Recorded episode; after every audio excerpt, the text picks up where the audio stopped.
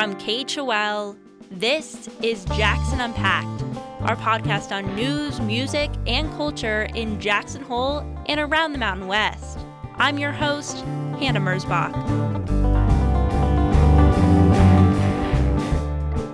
Coming up on today's show, members of a comedy group in Jackson find community and laughter in the world of improv being an adult can be kind of lonely. And so this is a great way to be silly. It's rare as an adult to be silly, and it's so good for the soul.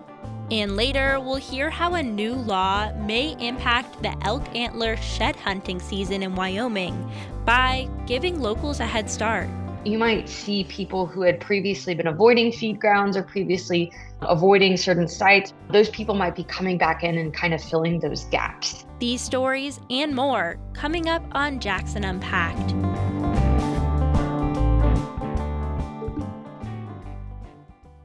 The Wyoming legislative session is kicking off with hot topics surrounding the budget, property taxes, education, and LGBTQ rights.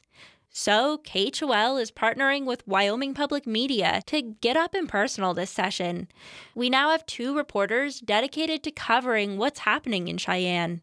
One of those journalists, Chris Clements, interviews WyoFile reporter Maggie Mullins and David Dudley, also with the state politics team, on the month long budget session that's just getting started. Timing is tight, and lawmakers obviously have lots to do. Maggie, you're a seasoned legislative reporter. What are the key things people are trying to follow along that they need to know? Yeah, time is definitely limited. You know, they've just got 20 days, and those deadlines do come quickly.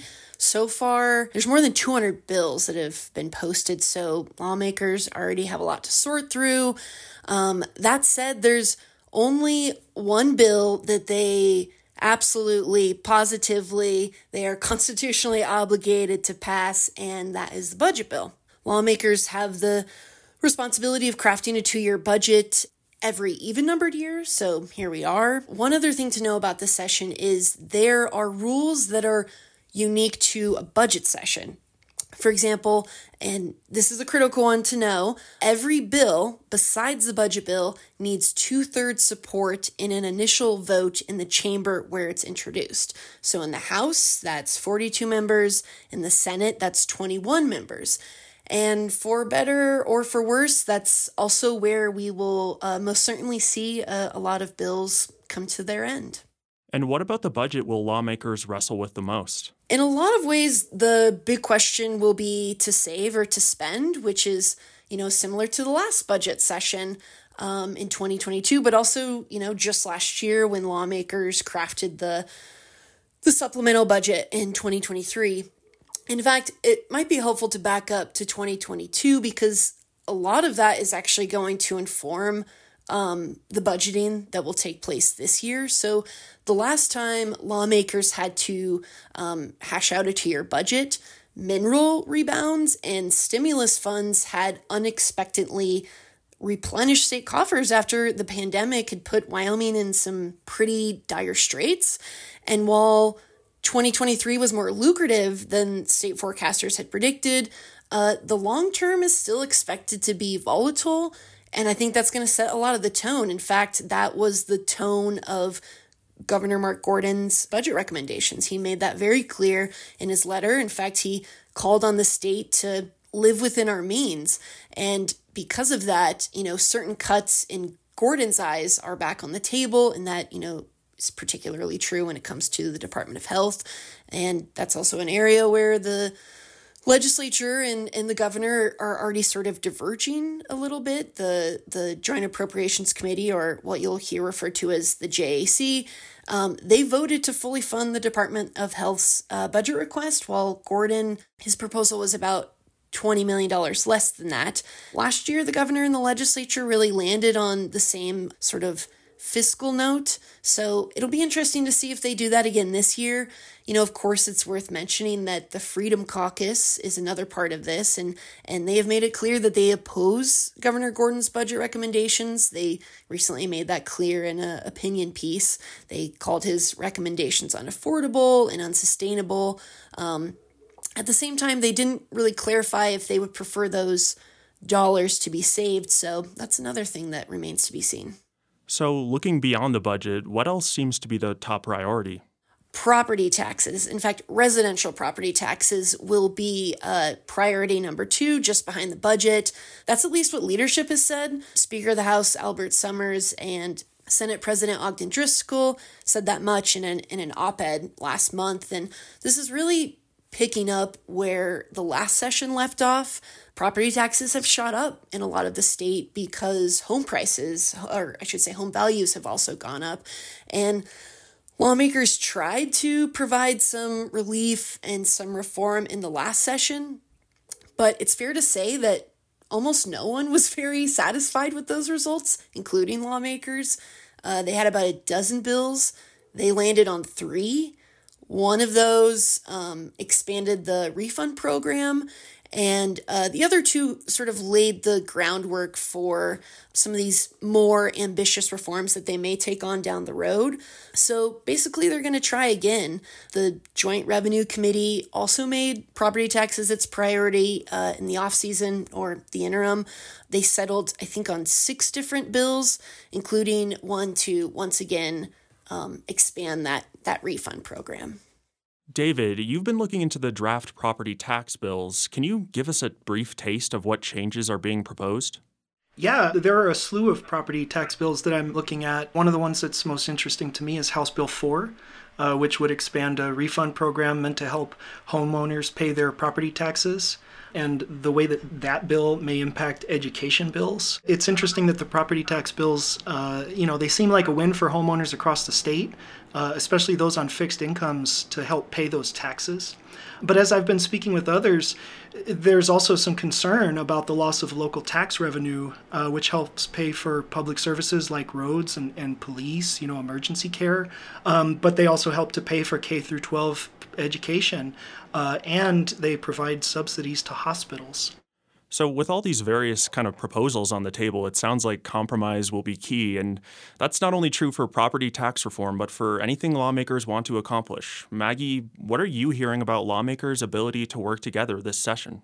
Yeah, that's that's actually something I'm really interested to watch, especially on the House side, and that's because um, like I mentioned, we have this two thirds rule on introduction. And while the, the, the Freedom Caucus in the House side, which is this uh, one of the Republican camps, it's, I would say, the more hardline group of Republicans in, in the legislature, they they don't have the majority in the House, but they do have about 26 members, which is enough if you do the math. It's enough to block bills on introduction. So they have this sort of newfound veto power. So it'll be interesting to see how they use that, if they're judicious with that, if they're a little bit more lavish with that. Because the other part of that is because they don't have the majority, that means they need the support of non Freedom Caucus members. So folks at the end of the day are truly going to have to work together if they're going to uh, get anything done and and a lot of that will come down to the republican party you know being split between these these two factions. There's the Freedom Caucus and there's the the more traditional Wyoming caucus that recently formed in response actually to the Freedom Caucus. So it might spell gridlock. And in fact, there are some lawmakers that have also publicly said that they would be perfectly happy with gridlock. Uh, we heard that from Representative Mark Jennings. Um, so uh, it should be interesting.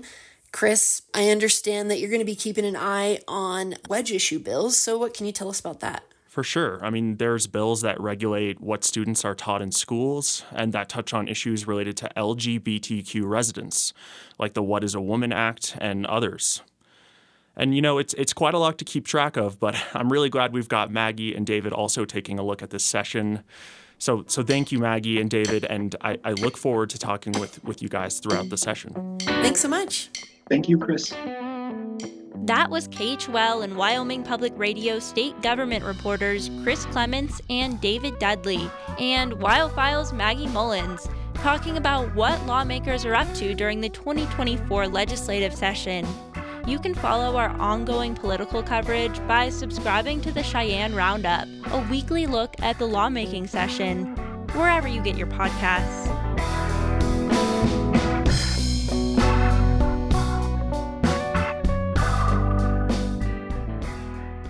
The members of a comedy group in Jackson, improv is more than just something to do after work. It's a family, and it's taught them valuable lessons about connection, bravery, and the importance of a good laugh. Wyoming Public Radio's Hannah Habermann takes us to a rehearsal. Oh, oh, oh, you hear my. Who has more fun than? On a Wednesday night in a church basement, nine members of the improv comedy troupe Laugh Staff dance in a circle as they practice a parody song. They're getting ready for their 15th anniversary show. Brian Lenz, who's been with Laugh Staff since the beginning, says some of their past shows have been on smaller stages at the Center for the Arts. We're excited to be on the main stage. I haven't we haven't done a big main stage show ever. Over the years, the group has built a consistent following. More often than not, their shows sell out. Lenz says they've watched their audience grow up too. I remember one show we like, we gave autographs to a couple kids and the, signed their ball caps, and now they're I think out of college. The group formed out of an improv class and has been joking together since. Founding member Nick Starin remembers the moment it clicked all of us looked around and we're like, we're pretty, we're pretty good. We should start performing. So very humble. We're very humble, humble. handsome and humble, and uh, and we did. We started that winter. The majority of the troupe's current members joined early on and have stuck with it throughout the years. Nick's twin brother Chris says the crew has been through a lot together. There can be days when you're embarrassed about something that happened at work or some tragedy that happens, and you can come together and you can throw it out there and we can have fun with it. Improv comedy is all about making it up on the fly. Chris says it's healing. Being an adult can be kind of lonely, and so this is a great way to be silly. It's rare as an adult to be silly, and it's so good for the soul. Take, for example, the rhyming game Do Ron Ron. Do run, run, run, the do run, run. I asked her to go out and I gave her my pen. Do run, run, run, the do Everyone has to come up with a new rhyme in turn, all while singing and staying on beat. And if you repeat a rhyme, well, you're out. She drank whites in. If not now, but when? She never knew how to win. It's clear the troupe has improv together for years. They make fun of each other like siblings throughout rehearsal. But for two members, Laugh Staff has literally become their family. I'm Kira Strom Griffith. I got involved with the Laugh staff by selling beer and volunteering, and so they called me the beer wench. Eventually, the troupe started inviting Strom Griffith up on stage to jump into scenes. Before long, she was a full fledged member. At practice, she met Josh. I'm kind of an awkward guy. I'm, I don't know. You just you you need to have a good sense of humor to hang out with me, I guess. and Kira does have a good sense of humor, and she's just a very genuine laugher. The two started clicking, on and off stage. Now they're married and have two kids. For Josh, performing with Kira is one big metaphor for partnership. We get to have these big ups and downs together on stage and then talk about them afterward and like sharing in each other's joys and sharing in each other's kind of failures, I guess. Kira says that kind of connection and community is true of the whole Laugh Staff family. One of the last things we all say to each other right before we step on stage is, I've got your back, and we all tap each other's backs. One of the people they tap on the back is Roan Eastman. Eastman is the troupe's newest member and is a teacher at the local high school. He joined right before the pandemic to push himself out of his comfort zone. My wife, who knows me well enough to know how to manipulate me, said, uh, Bet you won't do it. And so here we are. Eastman has a big, bushy beard and looks like he'd be right at home on a motorcycle. He'd never done improv before joining and immediately fell in love with it. For him, it's a type of meditation. I'm someone who spends a fair amount of time in my own head, and you can't think doing improv. You just, if you think, then it ends up being dumb, and so it's just reacting. Eastman loved being in theater and musicals as a kid, but anxiety around remembering his lines made him stop. Thanks to the unscriptedness of improv, he's now able to get back in touch with that part of himself. I guess the biggest surprise was that people aren't as scary as we make them out to be. And improv definitely makes you comfortable with failing. He wasn't Richard, he was Dick.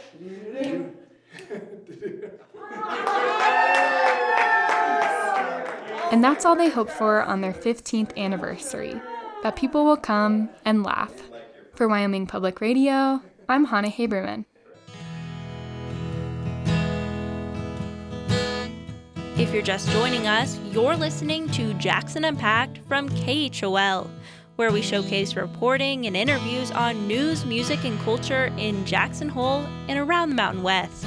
New episodes of Jackson Unpacked drop every other Friday wherever you get your podcasts. Jackson Unpacked is generously sponsored by the Snake River Sporting Club. At nearly 1,000 acres, this private western community accesses the Snake River and Bridger Teton National Forest, not to mention a golf course, equestrian center, and fully functioning ranch.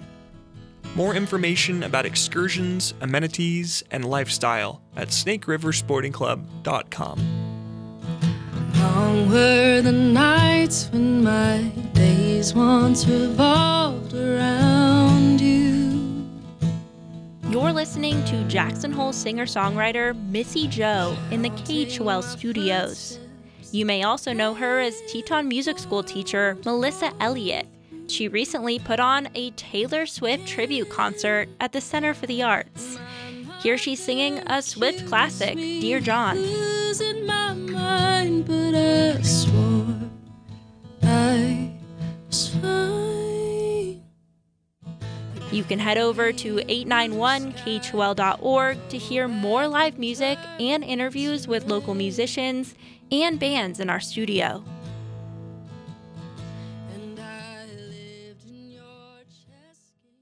Thanks for tuning in to KHOL. I'm Hannah Merzbach. Shed hunting in Wyoming will look different this year. State lawmakers recently passed regulations giving residents a one week head start on some public lands. That includes popular antler gathering areas near Jackson and Pinedale. Wyoming Public Radio's Olivia Wheat spoke with Sam Marr, the lead researcher on the Greater Yellowstone Ecosystem Antler Study, about who's coming out to hunt and what the change could mean for the state. What did you find about who is the typical shed hunter? I'm wondering if you can paint a picture for us of who's going out and spending hours trying to find antlers in Wyoming. Basically, the the people who are doing this overlap um, a lot with people who are also hunting big game. So 90% of shed hunters are also hunters as well. And so it's this activity that you can do outside of the hunting season um, without a permit. Um, you can do it in a lot of different areas that gets people outside. Demographically, what we saw in our survey results were that shed hunters were overwhelmingly white and overwhelmingly male. I'm curious, how many antlers are people finding when they're going shed hunting, and what exactly are they doing with the antlers uh, after they find them?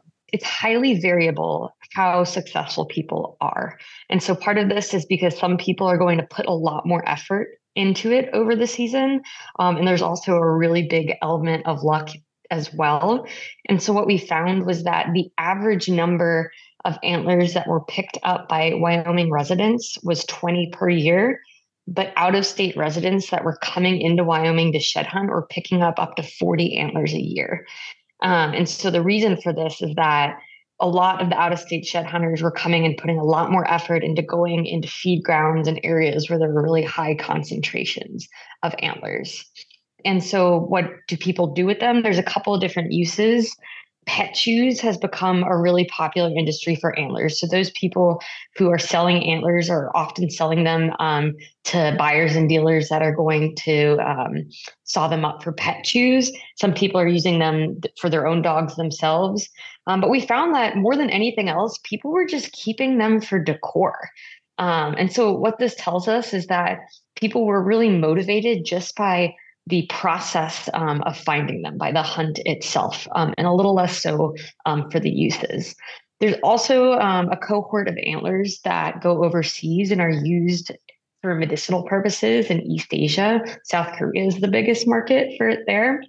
Um, but that's a relatively small use compared to people who are just keeping them personally for decor and for pet shoes Shed hunting in Wyoming is going to look different this year. The legislature passed a rule change where in areas of the state where there is a season, Wyomingites are going to get a week head start over non state residents.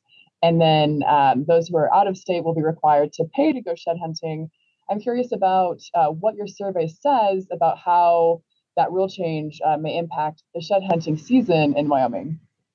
This will be really interesting to see what happens because one thing we found in the survey was that Wyoming residents had overwhelmingly changed their shed hunting behaviors and strategies um, to account for the fact that there was a lot of competition coming from outside of the state. So 93% of people had either shed hunted less or changed the locations where they did it.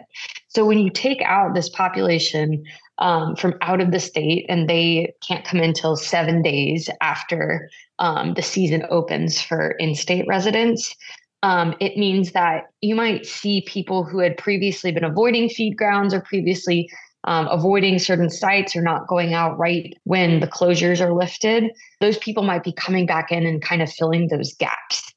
So you could see just uh, an expansion in activities by in state residents. There's some people out there saying that these rule changes came from the perception that lots of greedy out of state people are coming into Wyoming and taking up all the antlers.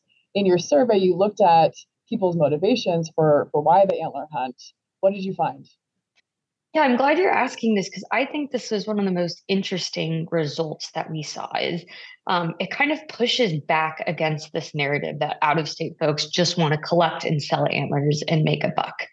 And so what we found is there was actually no difference between in state and out of state people to the degree to which they are selling antlers. Um, so 50% of in-state and 50% of out-of-state folks um, had sold antlers in the past, but overall, only 20% of antlers that people found were actually getting sold on. And so we found that profit-seeking behavior actually played a much smaller role than we originally thought it would, and it didn't seem to be distinguishing Wyoming residents from out-of-state folks. As the sport in Wyoming has gotten more popular, has there been more conflicts between uh, antler hunters and, and the state? We found that about 40% of people had either had a conflict or knew someone who had a conflict either with another shed hunter, um, with law enforcement, or with a landowner. Um, but this can't tell us anything about whether or not those rates have increased over the years you hear about it more, but that could just be that because shed hunting is becoming more popular, we're talking about it more frequently.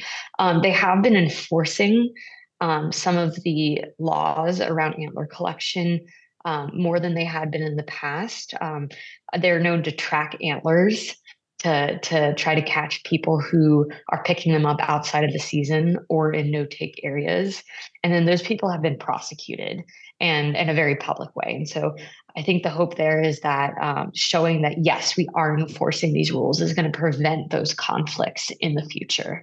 But I've also heard that there is a fair amount of conflict between shed hunters in areas where there are high concentrations of antlers, but there's a lot of people out there at the same time.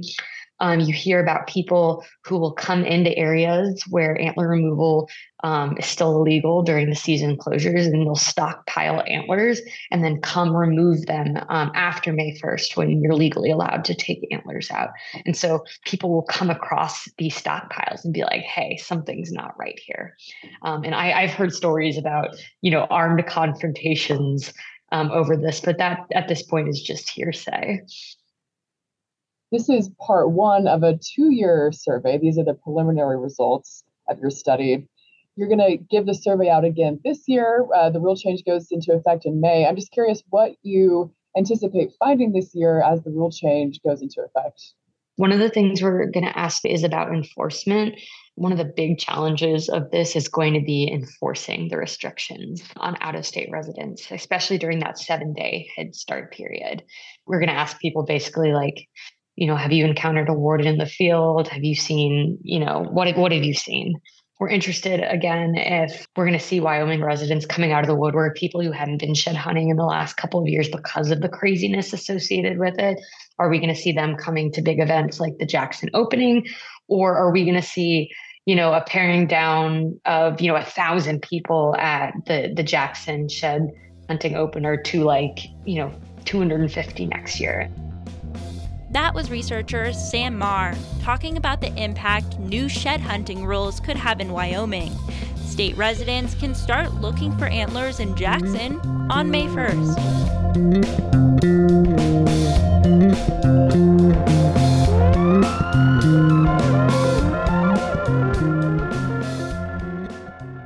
For the majority of Jacksonites, their main winter activities involve skiing or snowboarding though some have another sport to keep them busy broomball, which has been kicking in the region for a quarter century. But as KHOL's Erica Dalby reports, the Parks and Rec League almost didn't happen this year.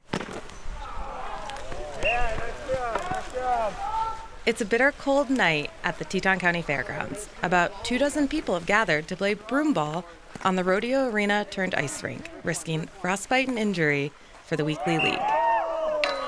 Gary Duquette is wearing a ski helmet and baseball pads. He's practicing shots into the goal. The broomball veteran says the sport is ironically not played with brooms. Broomball is is like hockey with sneakers with a lacrosse stick pushing a soccer ball into a goal.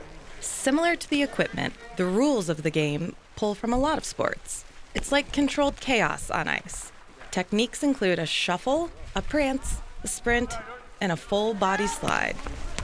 None of which are graceful, according to another longtime player, Sam Fitz. It's a goofy sport. I mean, you're running around on the ice without skates, and you can see the best athletes moving around and the ball goes in a different direction, and everyone sort of looks like Wiley Coyote running down the road when he sees the roadrunner going the other way. But tonight's game and the whole season were almost canceled due to low turnout. There were some question marks rolling into the new year. The sport used to be a lot more popular. Gary Duquette says back when he started playing almost 25 years ago, there were two leagues with almost 50 teams. This year, only four. I mean, it used to be like the biggest thing in the winter in Jackson. But the sport is still attracting some new players. Oh, I didn't know this was a sport. Natalie Keesaw says she showed up to play for the first time with only a few hours' notice. And I've already slipped on the ice fully. Despite that, Keesaw says she's excited to get on the ice and have something to do after work with friends. And that a slippery playing field is the ultimate equalizer. For KHOL News, I'm Erica Dalby.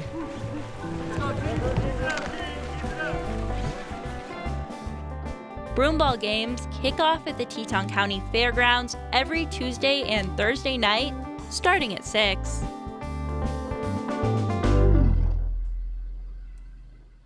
That's it today on Jackson Unpacked.